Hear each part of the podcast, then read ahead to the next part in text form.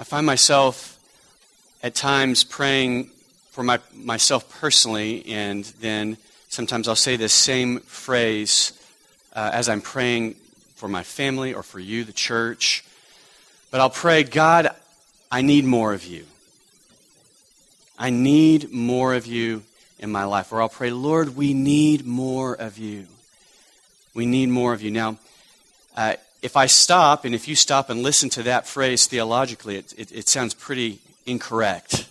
How can we need more of God when, as a believer, how can I need more of God as a believer when I already have God living in me?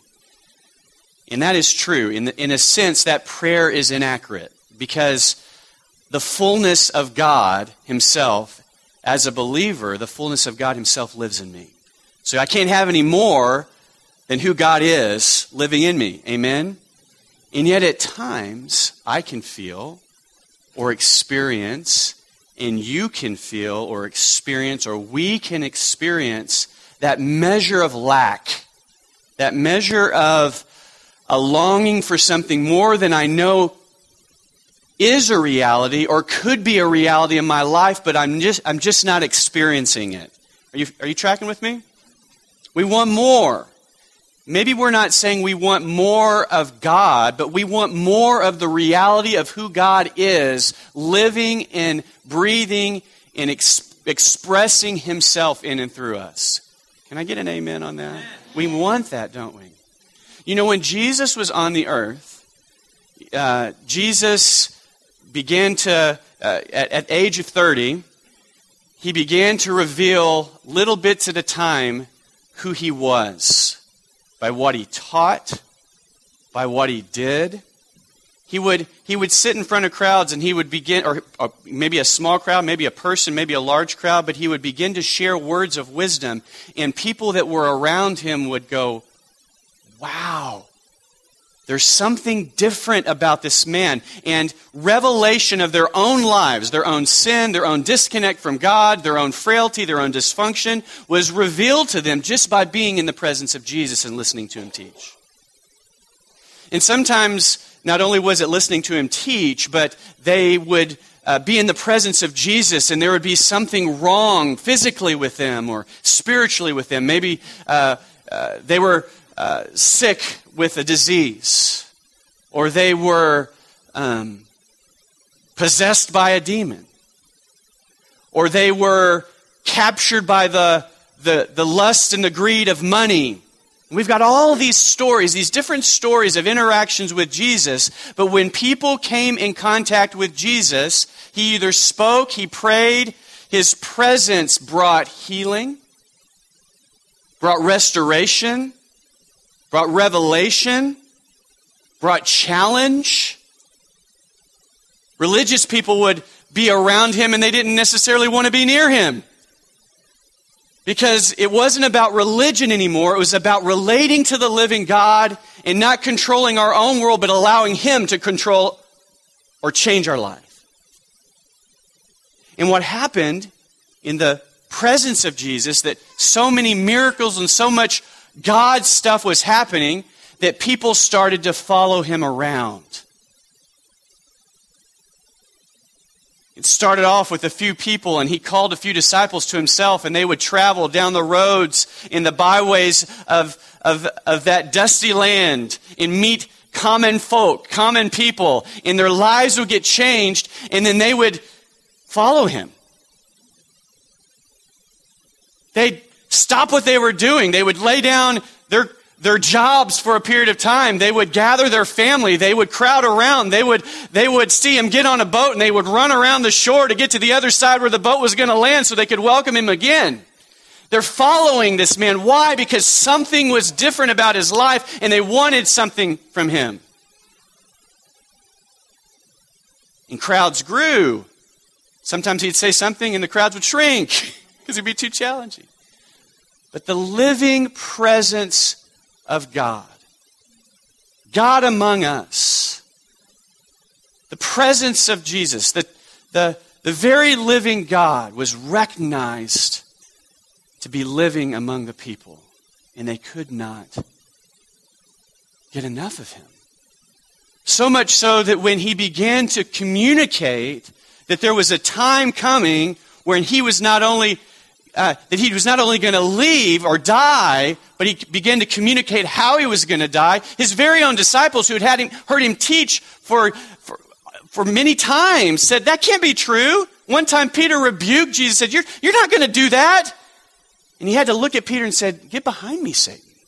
You're not speaking the things of God, but you're thinking like the world. I am going to leave you. I am going to be killed. I am going to be tortured. I am going to be rejected, not only by uh, the religious leaders in the world, but I'm actually going to be rejected by some of you. I'm going to die, but it's for a reason, so that I can become the Lamb of God, the perfect sacrifice, slain, killed on your behalf." We we just we just we just remembered that when we took communion together, that Jesus died for every one of us in this room. He died for the whole world, for anybody who's ever lived. He paid the price. He made the sacrifice so that if we would put our faith and trust in him, we would not be judged for our sins, but the punishment or judgment that we would deserve was placed upon him. He took our punishment for us. But he was going to leave. Even though he even though he communicated that it wasn't the final death, that there was more, that there was a resurrection to come, that there was a, a, a, a that he would rule and reign, they could not understand the the, the reality that he was going to die. And so in the upper room, when he is communicating with them about these truths, and he's talking um, to them about a number of, of, of promises that are to happen, and he's he's talking to them about how they're going to relate to one another, and he's giving them insight into what life might look like when he leaves. There's this, I, I believe that it was kind of like the sermons that maybe a lot of you experience week in with week out with me. You hear them, but they go in one ear and out the other, because you're thinking about something else. He gave them this great exhortation of what it was going to be like, but you, you can imagine that they're probably sitting there going, is he telling us he's leaving? What is he talking about? But in the midst of that, that discourse at that last meal, John, um, Jesus says this, and we see it in the book of John. He says, in fact, and you, you actually, if you were here early, you saw us put this verse on the screen. "In fact, it is best for you that I go away, because if I don't, the advocate or the Holy Spirit won't come. If I do go away, then I will send him to you." Now, why is this so amazing for us? Why was this promise, if they could receive it, if they could have heard it in that moment, why would it have been so glorious? Because the reality is, when Jesus died, not only did he create a way for us to have relationship with God forever, and forgiveness of sins, and eternal life, and and uh, uh, That that expression that he talks about in John three when he's talking about Nicodemus, that we can be born again, born anew to a new relationship with God. Not only do we receive that through what Christ has done, but he promised in this passage of Scripture that when he goes away, he'll send his Spirit to live in us every minute of the day, every day of the week, every week of the year, every year after year after year, in all of eternity, we are united, we are bonded with God forever. And we don't have to go to the other side of the lake. We don't have to look on our blog or look on his blog and find out which venue he's going to be in next. Oh, Jesus is going to be in Worcester. I got to get out there. Awesome. What? He's in San Diego. I can't get to San Diego. Or what, he's he's hanging out with the Minnicks. That's not fair. He hangs out with the Minnicks all the time. I want him at my house. Well, he can't be at everybody's house. I know it, but he's with them more. I want him with me. I want to be with him wherever he is. This is the promise of the Holy Spirit. The Spirit of God m- multiplied Jesus. multiplied the presence and the work of Jesus, the life of Jesus, the holiness of Jesus, the teachings of Jesus, the fruit of Jesus, the miracles of Jesus, the purpose of Jesus, all the things that we're going to talk about in the coming weeks. That was multiplied to all of us as believers in the room when Jesus ascended into heaven, and then days later at Pentecost, the Spirit of God was poured out upon his disciples and then upon the crowd, and the rest is history.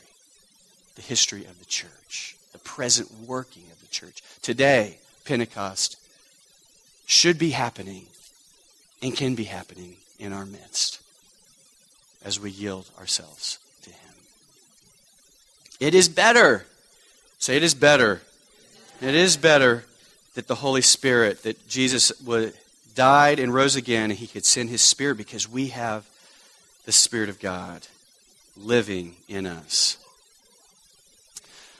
I'm going to read a lot of passages of Scripture this, this morning, so if you have your Bible, and uh, I'd love for you to open your Bible. I'm going to be reading from the New Living Translation, but we are going to give an overview of the Holy Spirit really quickly. So, here we go. But we remember that Jesus not only said this in John, but right before he left, he met with his disciples. In Acts one, we see this account, verse four. Once he was eating with them, he commanded them, "Do not leave Jerusalem until the Father sends you the gift he promised. As I told you before, John baptized with water, but in just a few days you will be baptized with the Holy Spirit." John was the signified the the, the uh, that that baptism of repentance, that baptism of water, and Jesus is the Holy Spirit baptizer. He sends his Spirit to live within us. So when the apostles were with Jesus, they kept kept asking him, "Lord, has the time come for you to free Israel and restore our kingdom?" And he replied, "The Father alone has the authority to set those dates and times. They're not for you to know. But you will receive power when the Holy Spirit comes upon you, and you will be my witnesses, telling people about me everywhere in Jerusalem, throughout Judea, in Samaria, and to the ends of the earth." I'll say this numerous times in different ways, but the working of the Holy Spirit in your life is just like the working of Jesus. And when Jesus lived here on earth, did he sit around in his house and play video games? Did he sit around in his house? Of course, they didn't have video. Everybody's like, "That's not possible, Pastor," because that was just... When he was on earth, he was about mission. So that when the Spirit of God was promised to his people, it wasn't about so they could get a blessing only. They got a blessing. I'm not saying there's not a blessing. The Holy Spirit is incredibly much a blessing. But it's not just about encountering God. It's about being filled with God so that we can partner with God in the works that he's doing in the world. Power will come on you, and you will be what? My witnesses. Move on over to Acts two. On the day of Pentecost, so they waited, so they did exactly what Jesus said. They were waiting and praying and gathering together as believers in the upper room. And on the day of Pentecost, all the believers were meet, meeting together in one place. And suddenly there was the sound from heaven like a roaring, like the roaring of a mighty windstorm. And it filled the house where they were sitting. Then what looked like flames of tongues, flames or tongues of fire appeared and settled on each of them. And everyone present was filled with the Holy Spirit and began speaking in, speaking in other languages, as the Holy Spirit gave them this ability, or speaking in tongues in some versions. At that time, there were devout Jews from every nation living in Jerusalem, and when they heard the loud noise, everyone came running, and they were bewildered to hear their own languages being spoken by the believers. They were completely amazed. "How can this be?" they exclaimed. "These people are all from Galilee, and yet we hear them speaking in our own native languages. Here we are in all of those languages." I'm not going to go through them because I can't pronounce half of them. And we are all, and we are all, and we all hear these people speaking in our own languages about the wonderful things that God has done. Now, I'm not going to go in a great discourse about whether or not that this was gift of the gift of speaking or the gift of hearing or both or whatever. But all I can say, it was supernatural. Amen. But others in the crowd ridiculed them, saying, "They're drunk. That's all. Then Peter stepped forward with the eleven other apostles and shouted to the crowd, "Listen carefully, all of you fellow Jews and residents of Jerusalem. Make no mistake about this. These people are not drunk, as some of you are assuming. Nine o'clock in the morning is much too early for that. No, what you see was predicted long ago by the prophet Joel." And then he quotes this passage from the prophet Joel. "In the last days, God says, I will pour out my spirit upon all people. Your sons and daughters will prophesy. Your young men will see visions, and your old men will dream dreams. In those days I will pour out my spirit, even on my servants, men and women alike, and they will prophesy. And I will cause wonders in the heavens above and signs on the earth below, blood and fire and clouds of smoke. The sun will become dark, and the moon will turn, bl- turn blood red before the great and glorious day of the Lord arrives. But everyone who calls on the name of the Lord will be saved." He goes on and preaches a little bit more. And in verse thirty-eight, Peter replied, "Each of you," this is the response he gives, "each of you must repent of your sins and turn to God and be baptized in the name of Jesus Christ for the forgiveness of your sins. Then you will receive the gift of the Holy Spirit. This promise is to you, to your children, and to those far away, all who have been called by the Lord our God." I believe that Pentecost and uh, uh, I believe the primary function of what was going on in Pentecost was to usher in a new age, to usher in the age of the Spirit living within believers in His church.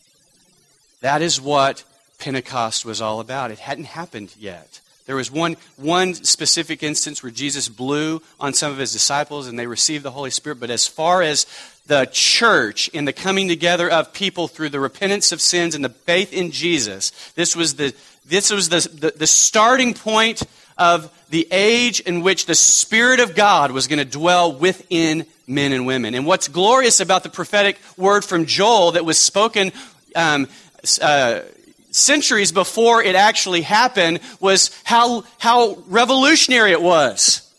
Because not only did Joel prophesy that the Spirit of God was going to be poured out on his people, but he declared that it was going to be poured out on everybody. That God was not going to be a respecter of persons. That it was going to be on men and women and people throughout the world and from generation to generation and times to come. It was the blessing of God that He would dwell with His people by the Spirit within them. And He ushered, he ushered in that promise with fanfare, with fire, and tongues, and prophetic words, and preaching, and the gospel. And what happened as a result of that outpouring was not only that the Spirit of God began to dwell in men and women, but it was the beginning of the outpouring of salvation in the church. three thousand people got saved. Peter, under the power and the influence of the Holy Spirit, preached the gospel, and this huge church overnight became a church in Jerusalem. Isn't that glorious?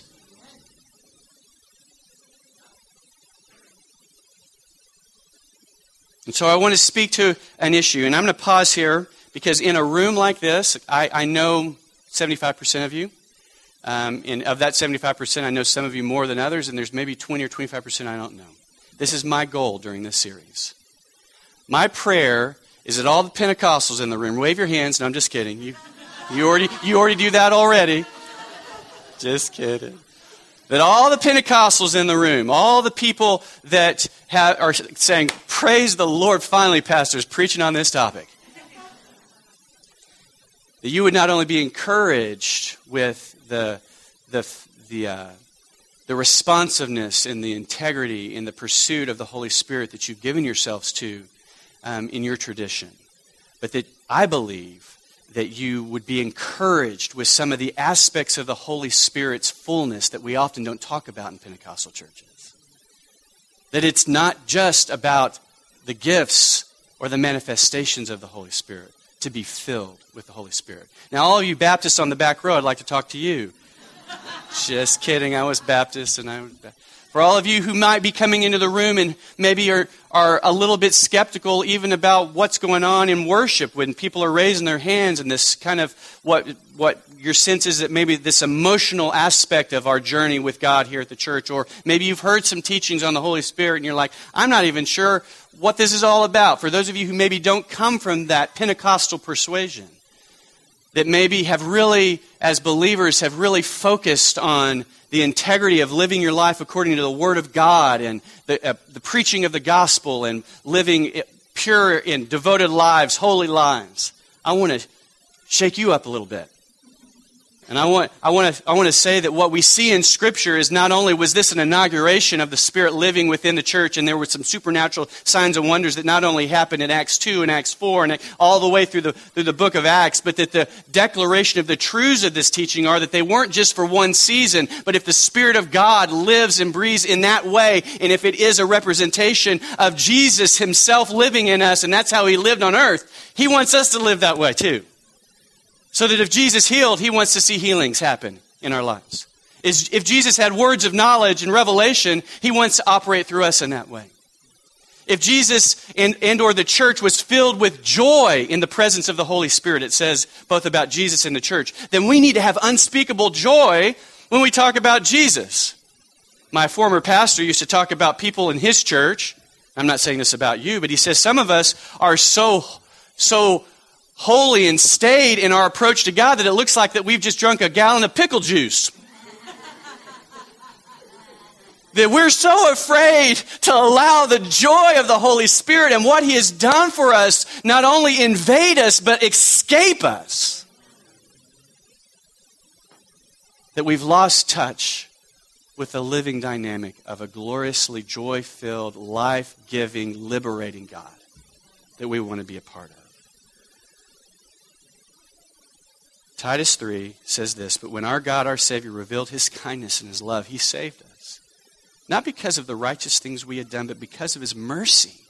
He washed away our sins, giving us new birth and new life through the Holy Spirit. He generously poured out the Spirit upon us through Jesus Christ, our Savior. And so I would say, in looking at the Scripture, as believers, we have all received, upon our confession of faith, we have all received and been fill, filled or baptized in the Holy Spirit. We could not be born again without the Spirit. Amen? All the Pentecostals in the room, and I, I, I is one of you. We could not be born again without the presence of the Holy Spirit, because the Holy Spirit is the one who does the saving in us. And if the Spirit of God has to save us, He doesn't leave us to come back again. He's in us. He's baptized us. He has sealed us. He has done His work when we put our faith in Jesus, because the Holy Spirit is the Spirit of Christ. Amen? Now, I'm not finished, so don't get... y'all don't. I'm, I'm going to step on some more toes here. But we still need, as I started off this message, we still, all of us need more of God all the time in our life. We need more of the expression of the Holy Spirit who's living within us. We see this in Acts, right? So we have this outpouring of the Holy Spirit in Acts two where there's tongues of fire, there's prophetic words, there's powerful preaching, there's there is a... salvation. I didn't even read the, the fruits of, of Acts two. Did I pass over it? Maybe I'll read it later. Here it is. I'm, it's right here in my notes. A deep sense of awe came over all of them, and the apostles performed many miraculous signs and wonders, and all the believers met together in one place. They shared everything they had. They sold their property and possessions and shared the money with those in need. They worshiped together at the temple each day. They met in homes for the Lord's Supper. They shared meals with great joy and generosity, all the while praising God and enjoying the goodwill of all the people. And each day the Lord added to their fellowship those who are being saved. You know what Acts two sounds like to me? It sounds like revival. Because when God gets a hold of our life, whatever you want to call it, if you want to call it some Pentecostal experience, if you want to call it a prayer meeting or a tent revival, whatever, when God gets a hold of us in this way, something incredibly different is happening, isn't it? When we are saying, hey, I want to hang out with you more. I want to share meals with you more. I want you to know that mi casa, su casa. That what my stuff, you like that, don't you? Yeah. That's all the Spanish I know. You can teach me later. Okay, all right.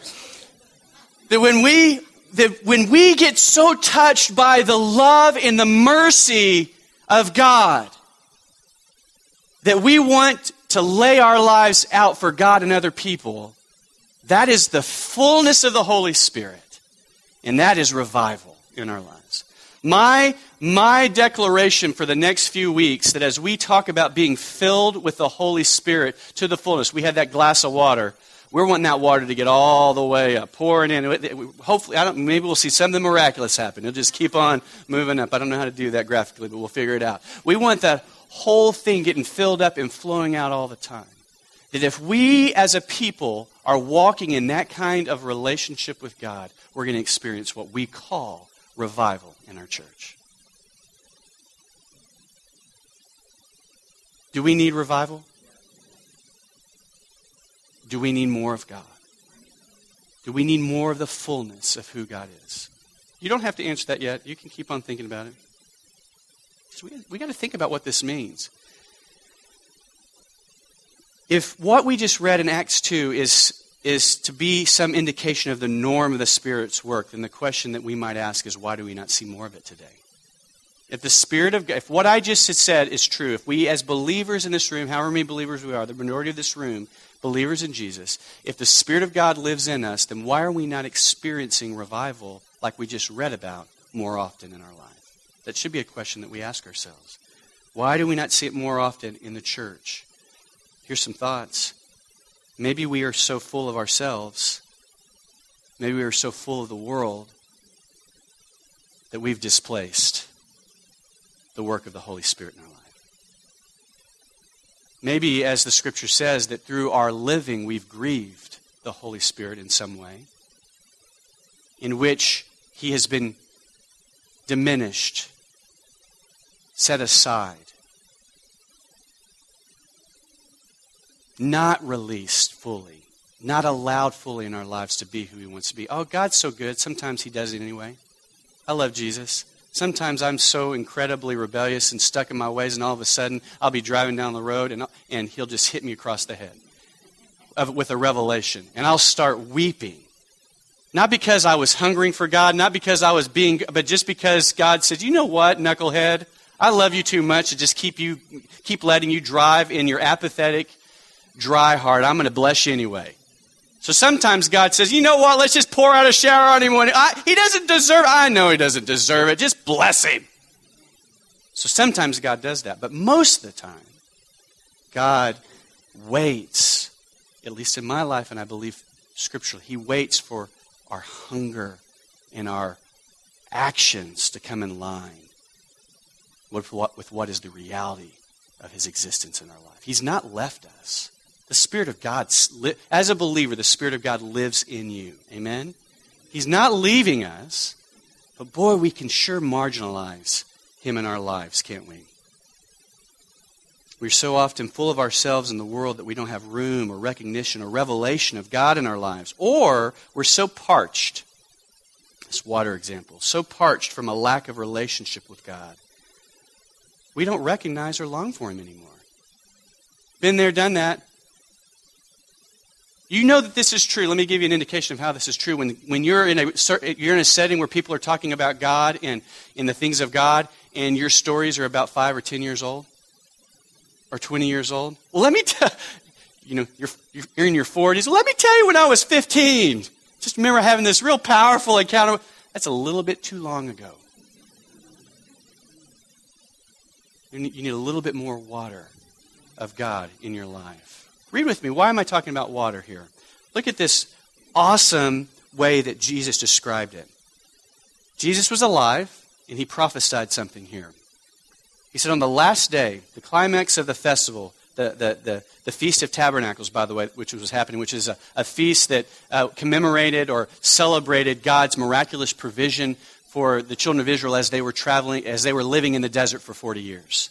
So this this this feast of, of acknowledging God's provision and miraculous provision, on the last day of the Feast of Tabernacles, Jesus stood it stood and shouted to the crowds, "Anyone who's thirsty may come to me.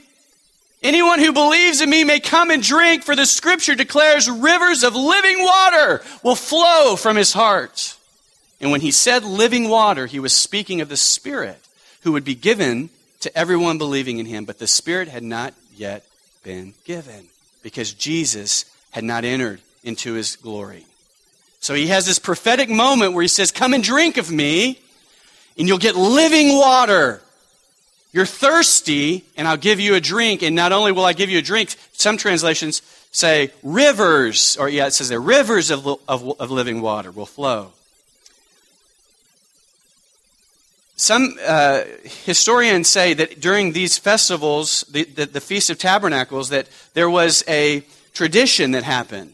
Every morning, a priest followed by a, pros- a procession of people would solemnly go on a procession, and they would take a golden pitcher and get water from the pool of Siloam and then pour it out as a libation on the west side of the altar.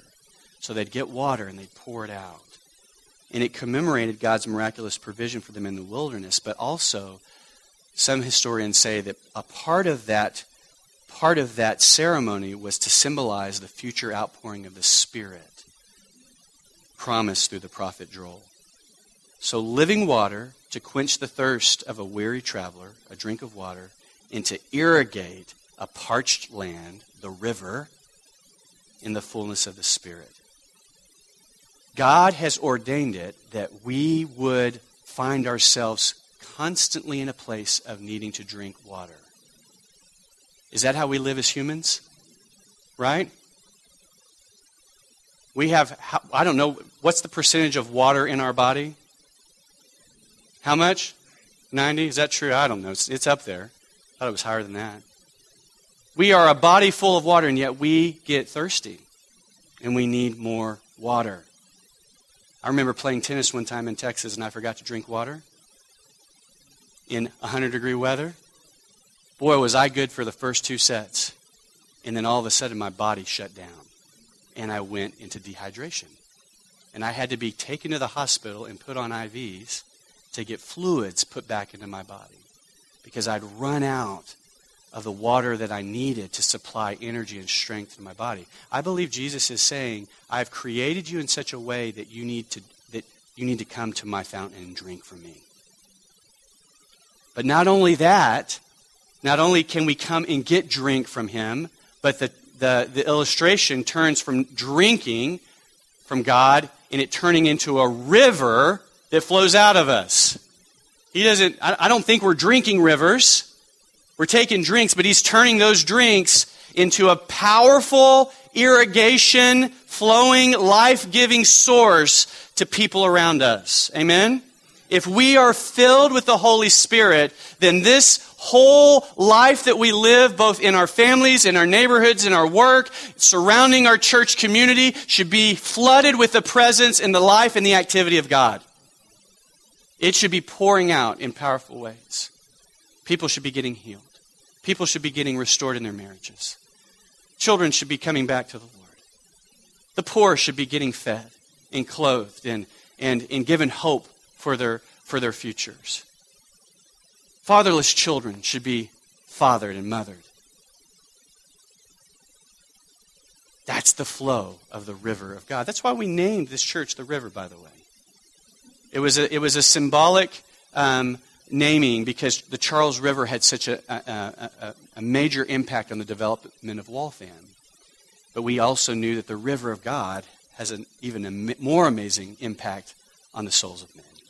That when we come into the life flow of God, we're changed. That change happens in us. William Temple said this, "No one can possess possess the Spirit of God and keep that Spirit to himself. Where the Spirit is, he flows forth. If there's no flowing forth, he is not there." It is the work of the Holy Spirit to go forward into ministry through us. Another way that we describe it, and I'll, I'll end with this illustration today, and we'll move, pick it up next week, is that we want to be filled. And that's the, that's the theme of our series um, this month, is be filled with the Holy Spirit. Um, I've talked about it in this this context. To be filled is to be full of or displacing of something else. So we want to be full of the Holy Spirit, and we want the Holy Spirit to displace anything that is not of God in us, right? To the degree that we are full of the Holy Spirit is the degree we are emptying ourselves of everything else. God, fully consume us. Push out all that is not of you. So it's an interesting study of the first of the Corinthians, because the Corinthians um, were known. We, we do a lot of study when we talk about spiritual gifts. We look at First Corinthians twelve through fourteen and all of the supernatural manifestations of God that were happening within the Corinthian church. Um, uh, the beginning of Corinthians talks about the Spirit um, coming upon the church and the, the, the anointing that was upon the church to see signs and wonders and gifts. But the whole context of the letter to the Corinthians is Paul rebuking them for the carnality that they were living in. He actually says it this way in First Corinthians three. He says, "Dear brothers and sisters, when I was with you, I couldn't talk to you as I would to spiritual people. I had to talk as though you belonged to this world or as though you were infants in Christ. I had to feed you with milk, not with solid food, because you weren't ready for anything stronger. And you still aren't ready, for you're still controlled by your sinful nature." So it is it is possible as believers for us to have the Holy Spirit living within us and for us to have measures of the Spirit's work in us, but not be filled with the Holy Spirit. We can speak in tongues, we can have words of knowledge, and all the different manifestations that are addressed in First Corinthians, and Paul never says that those are wrong. Those are a part of who the Holy Spirit is. But they aren't necessarily a measuring stick for how full you are of the Holy Spirit. As a matter of fact, he says before he even gets into that discourse, you guys aren't even acting spiritual. You're not, you're not living yielded or controlled by the Holy Spirit in his fullness. So we can't just say, well, I speak in tongues, I'm filled with the Holy Spirit. No, you're not. You could be, but not because you speak in tongues. Well, I'm just a servant and I have such good character and just I'm just the salt of the earth. Well, are you allowing the power of God and the flow of God's Spirit to move through you in all of his various ways? Well, I don't believe in that stuff. No. We need all of who God is to flow through us, to be full, to be filled with the Holy Spirit. And we don't want just a half a glass or three quarters of a glass. We want to be yielded completely to the Lord. D L Moody, one of the great evangelists, said, why, why do you, someone asked him, why do you need to be filled with the Holy Spirit? His response was, because I leak. Because I leak. And I do believe that that is what the Scripture is teaching us, is that it's not, it's like the manna in the desert. It's not, an experience with God is not for the, to last you forever. He wants you to have a relationship with him, and he wants you to drink and drink and drink and drink and drink. And eat and eat and eat and eat of him. So here's our, our theme verse for this phrase, Ephesians five. So be careful how you live. Don't live like fools, but like those who are wise. Make the most of every opportunity in these evil days. Don't act thoughtlessly, but understand what the Lord wants you to do. Don't be drunk with wine, because that will ruin your life. Instead, be filled with the Holy Spirit, singing psalms and hymns and spiritual songs among yourselves and making music to the Lord in your hearts. Give thanks for everything to the God, to God the Father in the name of our Lord Jesus Christ. And further, submit to one another out of reverence for Christ. Drunkenness is a decision that we make to allow a substance to... Um, we, we get drunk because we want to lose control. But when we submit to the Holy Spirit and are filled with the Holy Spirit, we give the Spirit of God control to make us holy, to bring power to our life, to set us on purpose, to bring his fruit in our life. Would you pray with me?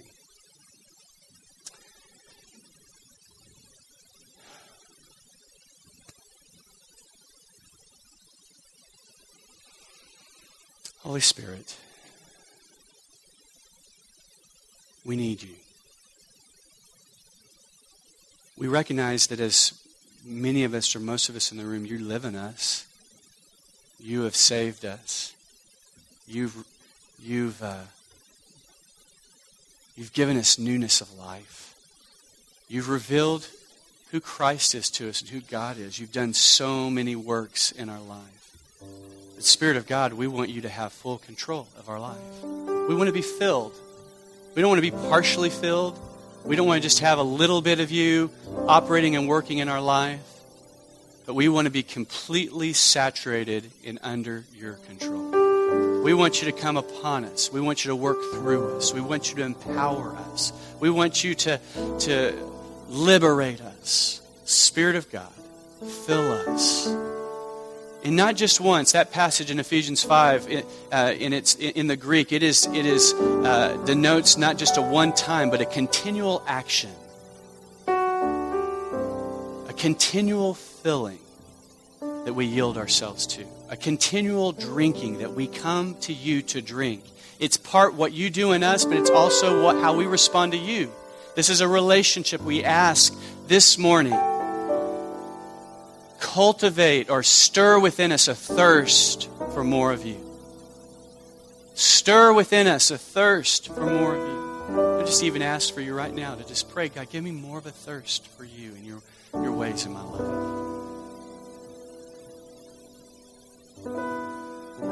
But I want to thirst more for you. I want to hunger more for you.